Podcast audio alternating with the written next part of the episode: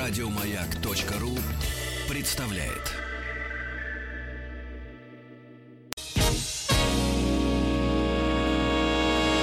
Физики и лирики. Шоу Маргариты Митрофановой и Александра Пушнова.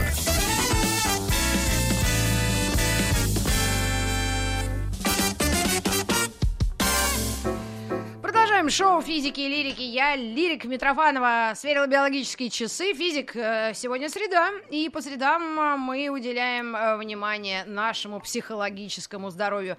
В утреннем шоу присутствует супер эксперт и гость Добин. Доктор Добин очень-очень толковый. Если не слышали, рекомендую искренне от души. А у нас наша подруга, психолог, профессионал, эксперт Анна Карташова приветствую тебя, Аня. Да, Уже за столько недель э, совместных эфиров очень, э, да, как-то мы сплотились, и нам э, продолжают писать наши слушатели. Вот очередное письмо, которое попробую чуть-чуть подсократить. Добрый день, Рита и психолог. Около года назад мы с мужем и маленькой дочкой переехали в другую страну. Как говорится, по обоюдному согласию. После иммиграции муж стал часто впадать в уныние по поводу и без. Купили машину, сняли квартиру, слишком дорого, не попал он в продвинутую группу по изучению языка. Работа теперь не такая комфортная, как была в Москве Москве. Живем в деревне, говорит, не может принимать решения, сомневается во всем и в себе. Каждый новый приступ уныния начинается с какой-то ерунды и раскручивается за несколько дней до состояния ничего не сделал в этой жизни, никому не нужен. Стал он очень обидчивым, может из-за этого он, э, неосторожного слова, э, там, моего, да, говорит жена, или неправильной интонации, может ходить день-другой. И мне нетрудно извиниться, действительно могу сказать, не подумав что-то резкое, но проблема еще в том, что я редко принимаю истинную причину обиды обиды. Прошу его э, сразу предъявить все претензии, а не нагнетать атмосферу, вести себя как маленький ребенок. Вот такой крик души и угу. действительно непростая ситуация. Э, сомневается автор письма, э, связано это с эмиграцией или нет, или какой-то кризис, видимо, возрастной. Жалко не указывает ребята возраст, да, э, в котором это все происходит. Или здесь это не так уж и важно, это просто проблема, которую нужно решить. А, ну, я думаю, что здесь, скорее всего, проблема связана с тем, вот, что, так сказать, называется таким не очень понятным, может быть, для слушателей словом, которое называется декомпенсация, да, то есть у нас есть эм, определенные в жизни всегда, как бы сказать, точки опоры, что ли, которые мы э, даже не замечаем и не думаем, что они наши точки опоры, но они есть. Ну, например, не знаю, возможность поговорить с друзьями, возможность, не знаю, на своем родном языке пойти посмотреть, ну, сейчас другая история немножко, а так, пойти mm-hmm. посмотреть спектакль или кино, я не знаю, там возможность даже в том же магазине не напрягаясь поговорить, потому что мы не напрягаясь можем спросить то, что нам нужно, в то время как даже если очень хорошо знаешь язык, а поскольку весь человек не попал в продвинутую группу языка, то, скорее всего, он не очень хорошо знает язык, да, то есть это постоянное mm-hmm. напряжение. Даже для тех, кто очень хорошо э, знает язык, они говорят, что э, кино, там, например, ты включил там телевизор фоном, когда готовишь, ты не понимаешь все равно ни их юмора, mm. ни вот этой быстрой речи. Ты выходишь в магазин, ты все равно не можешь, как бы сказать, без напряжения, без того, чтобы подготовиться и подумать, обратиться там к продавцу или к э, такому же, как ты, покупателю, чтобы узнать, где что стоит. А, спросить дорогу, куда-то проехать. Ты не знаешь, как устроена там эта жизнь. Ну, например, там приезжают заправки, они все дистанционные. У нас они тоже стали появляться, но там они появились, например, 10 лет назад, и ты вообще не понимаешь, как это делать. Я сталкивалась mm-hmm. с такой ситуацией, что ты прикладываешь свою карту, она не работает, тебе говорят, введите пин, ты вводишь пин, а они пишут пин 5 знаков а ты не понимаешь, mm-hmm. как пин 5 знаков, пин 4 знака, а потом оказывается, что пин это посткод. Ты этого То есть ничего ты думаешь, не знаешь. что это все от того, что люди поменяли место жительства, и сейчас вот этот процесс, он настолько сложный, хотя, ну, на поверку, да, э, так был вроде бы нормальный, можно жить, да, но именно это стало причиной такой нервозности и стресса. Ну, в принципе, это на самом деле для многих становится такой причиной, когда люди приезжают, они говорят, что они вот этого как раз не ожидают. То есть они как бы готовятся к тому, что будут трудности, другое там место, что они будут даже одни, допустим, да, ну, в смысле, они, конечно, смогут по телефону или там по ага. скайпу поговорить с родными, но не будут в таком контакте. Но они не понимают, насколько тяжело жить в чужеродной среде, mm-hmm. в незнакомой среде, которая для других является органичной.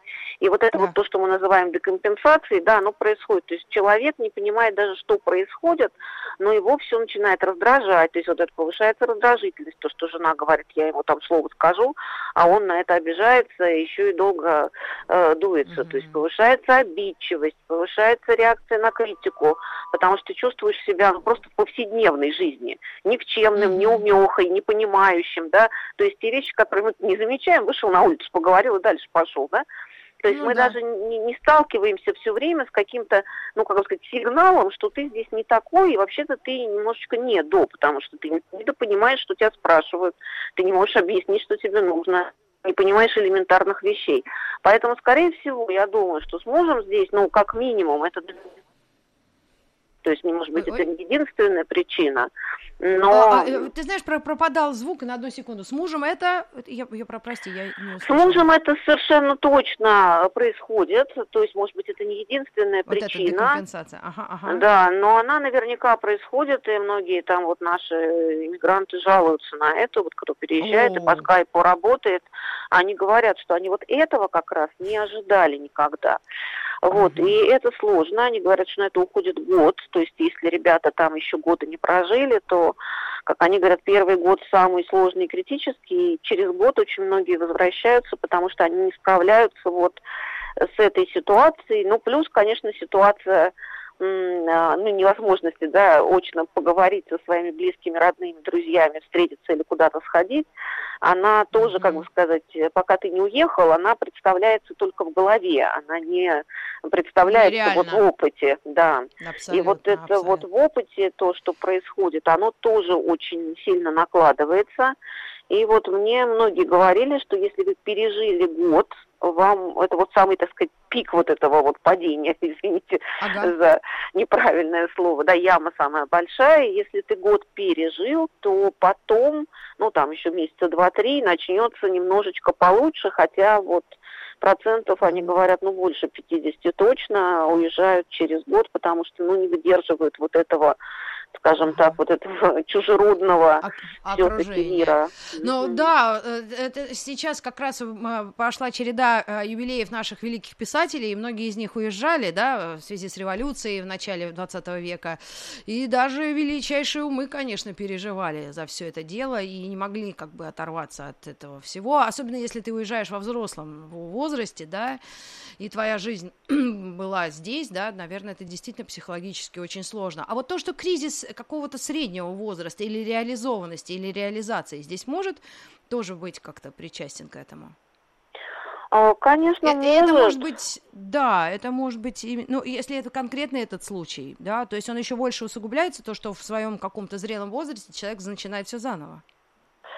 Конечно, конечно. Кризис среднего возраста, ну, как мы все время говорим, это кризис такой переоценки ценностей, да, то есть э, ценностей, скажем так, молодого возраста, то есть хороший социальный статус, стабильное материальное положение, э, семейный статус, то есть жена, дети, ну, то есть член общества такой mm-hmm.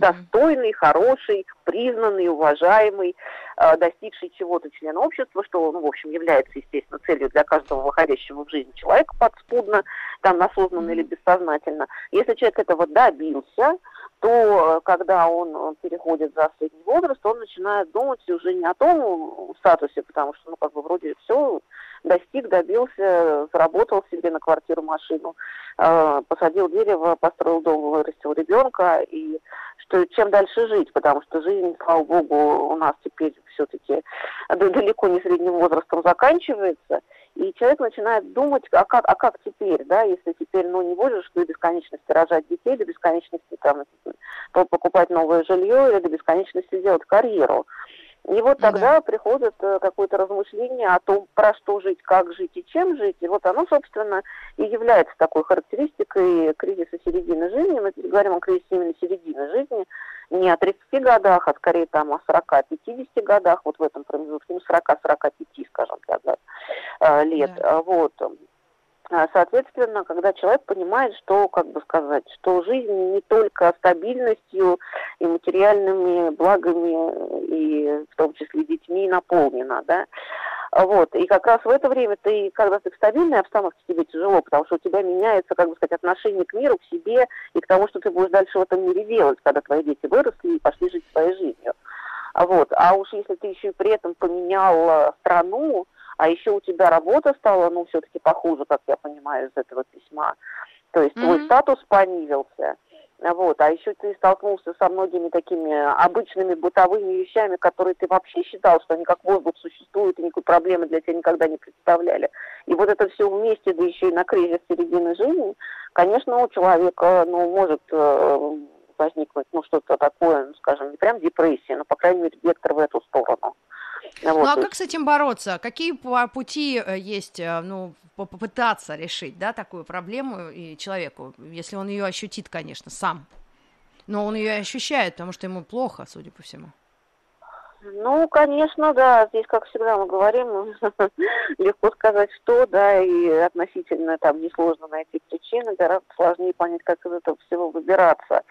Ну вот. Но в любой ситуации ему, конечно, нужна помощь, да, как мы говорим, самый первый шаг к тому, чтобы что-то изменить, надо осознать, что тебе нужна помощь, то есть, что ты сам не справляешься. Я сейчас даже не рекламирую, что называется, психологов. Помощь, она может прийти и от близких, и от детей, и от друзей, и не знаю еще от кого-то, да, кто э, может быть, я не знаю, там, если у тебя какой-то бывший мудрый учитель, там, профессор, ну, где ты учился, ты с ним не потерял контакт. Ну, то есть сначала понять, что ты сам не справляешься. И в такой ситуации, ну, как бы сказать, подумать э, о ком, кому бы ты хотел обратиться за там советом, за помощью, может быть, найти какую-то э, семью, которая туда переехала несколько раньше, она могла бы поделиться своим опытом, это тоже помощь, да. Вот как раз э, та девушка, которая мне рассказывала о том, что год это вот э, такой кризис, когда очень многие уезжают, она сказала, мы в то время нашли семью, которая нам вот это все рассказала и объяснила, и мы с ними начали здесь встречаться, ну, относительно все-таки часто, потому что там такой культуры нет, а у нас у русских такая культура есть, и эта семья mm-hmm. помогла нам пережить вот этот вот, потому что мы уже тоже начали собираться возвращаться, а сейчас мы очень рады, что мы, собственно, не вернулись, да. То есть, может быть, обратиться за помощью к тем, кто там уже живет и имеет такой опыт, и они расскажут, и ты поймешь, как это переживается и так далее и тому подобное. И потом, соответственно, да, когда ты понял, что тебе нужна помощь, за этой помощью обратиться. Ну, а дальше уже будет какое-то изменение, если ты обратился за помощью. Что-то новое узнаешь, информацию новую, да, чужой взгляд mm-hmm. на эту проблему услышишь. И, глядишь, mm-hmm. там как-то потихонечку начнет разруливаться. Если не начнет разруливаться, ну, тогда уже к специалистам, действительно. А вот э, ситуация, когда нужно заниматься вот этой женщине и ребенком э, небольшим, да, не взрослым, я имею в виду, и мужем, здесь как э, помочь человеку, который, ну, действительно, это тяжело психологически и морально, и физически, поскольку, да, это тоже, ну, человек тоже привыкает к другим условиям.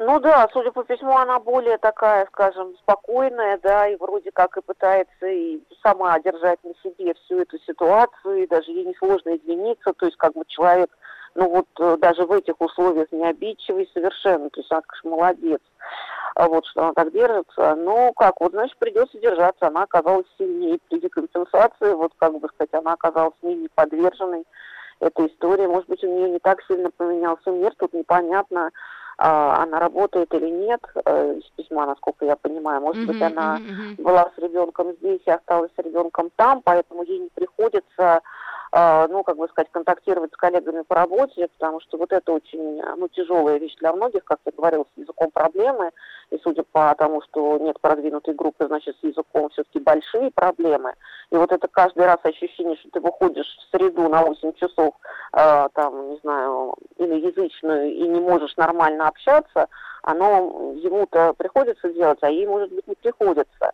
И поэтому она как бы не так декомпенсирована, потому что для нее не так сильно вот эта вот вся стрессогенная среда, о которой я говорила в первой части, она не так сильно ее, а, ну, как бы сказать, она с ней не соприкасается просто. Да. Поэтому, ну, может быть, будет вот как всегда женщина надеждой, опорой, хранительницей очага, поддержкой и так далее. Ну, а тот самый кризис среднего возраста, у нас есть какие-то э, ну, знания или исследования по вот именно возрасту, когда старение вроде как откладывается чутка, да, и как, когда мы себя ощущаем. Это есть ну, какая-то закономерность да. между 20, 30, 40? Вот, Таня, ты что-нибудь про это знаешь, так чтобы за собой последить? Откуда ну, мысли берутся? За собой последить, это вот как раз, да, мы где-то там, где-то там. Вот. Это на самом деле считается кризис, эм, как бы сказать, кризис перелома жизни. То есть мы, когда молодые, мы здоровые, мы там выходим в мир, мы активные, мы мало устаем, мы вообще не считаем здоровье ценностью, кстати, обычно. Потому что если ты не болеешь, то ты вообще про это не думаешь, и не замечаешь, и не заморачиваешься. Ну, да. Вот, а это как воздух тоже. А вторая половина жизни – это вот вторая половина жизни, когда ты понимаешь, что здоровье – это все-таки, может быть, и самая большая ценность. Когда ты понимаешь, что на самом деле – ну, скажем так, твои достижения уже все равно mm-hmm. не будут так быстры, как э, достижения молодых коллег рядом с тобой, потому что извините, память с возрастом, даже если ты много думаешь и очень активно пользуешься этой самой памятью, она как мышца, если ты ее пользуешься, то она, в общем-то, будет гораздо дольше служить тебе, чем если ты ее не пользуешься. А вот, да. но тем не менее, все равно, да, не так быстро думаешь, не так э, хорошо, то есть ты уже понимаешь, что чисто физиологически ты идешь все-таки вниз.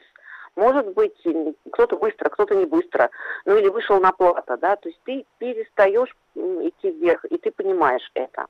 Вот это, собственно, и есть кризис середины жизни, когда человек а, понимает, что все, горочка моя вверх, которая была, она вот завершилась какой-то вершиной, ну, может быть, можно найти другие способы, а, скажем так, реализоваться, но их надо искать. То есть, например, там учить студентов, да, э, передавать свои знания какие-то. Ну, как вот, я не знаю, даже там оперные там певцы или, не знаю, люди, которые спортсмены или кто в балете, да, ведь все равно ты понимаешь, знаешь мастерство, да, в какое-то время просто такой возраст пришел, что даже если ты великий мастер, ты все равно уже не перепрыгнешь молодых, которые э, идут за тобой, именно по тому, что есть физиология.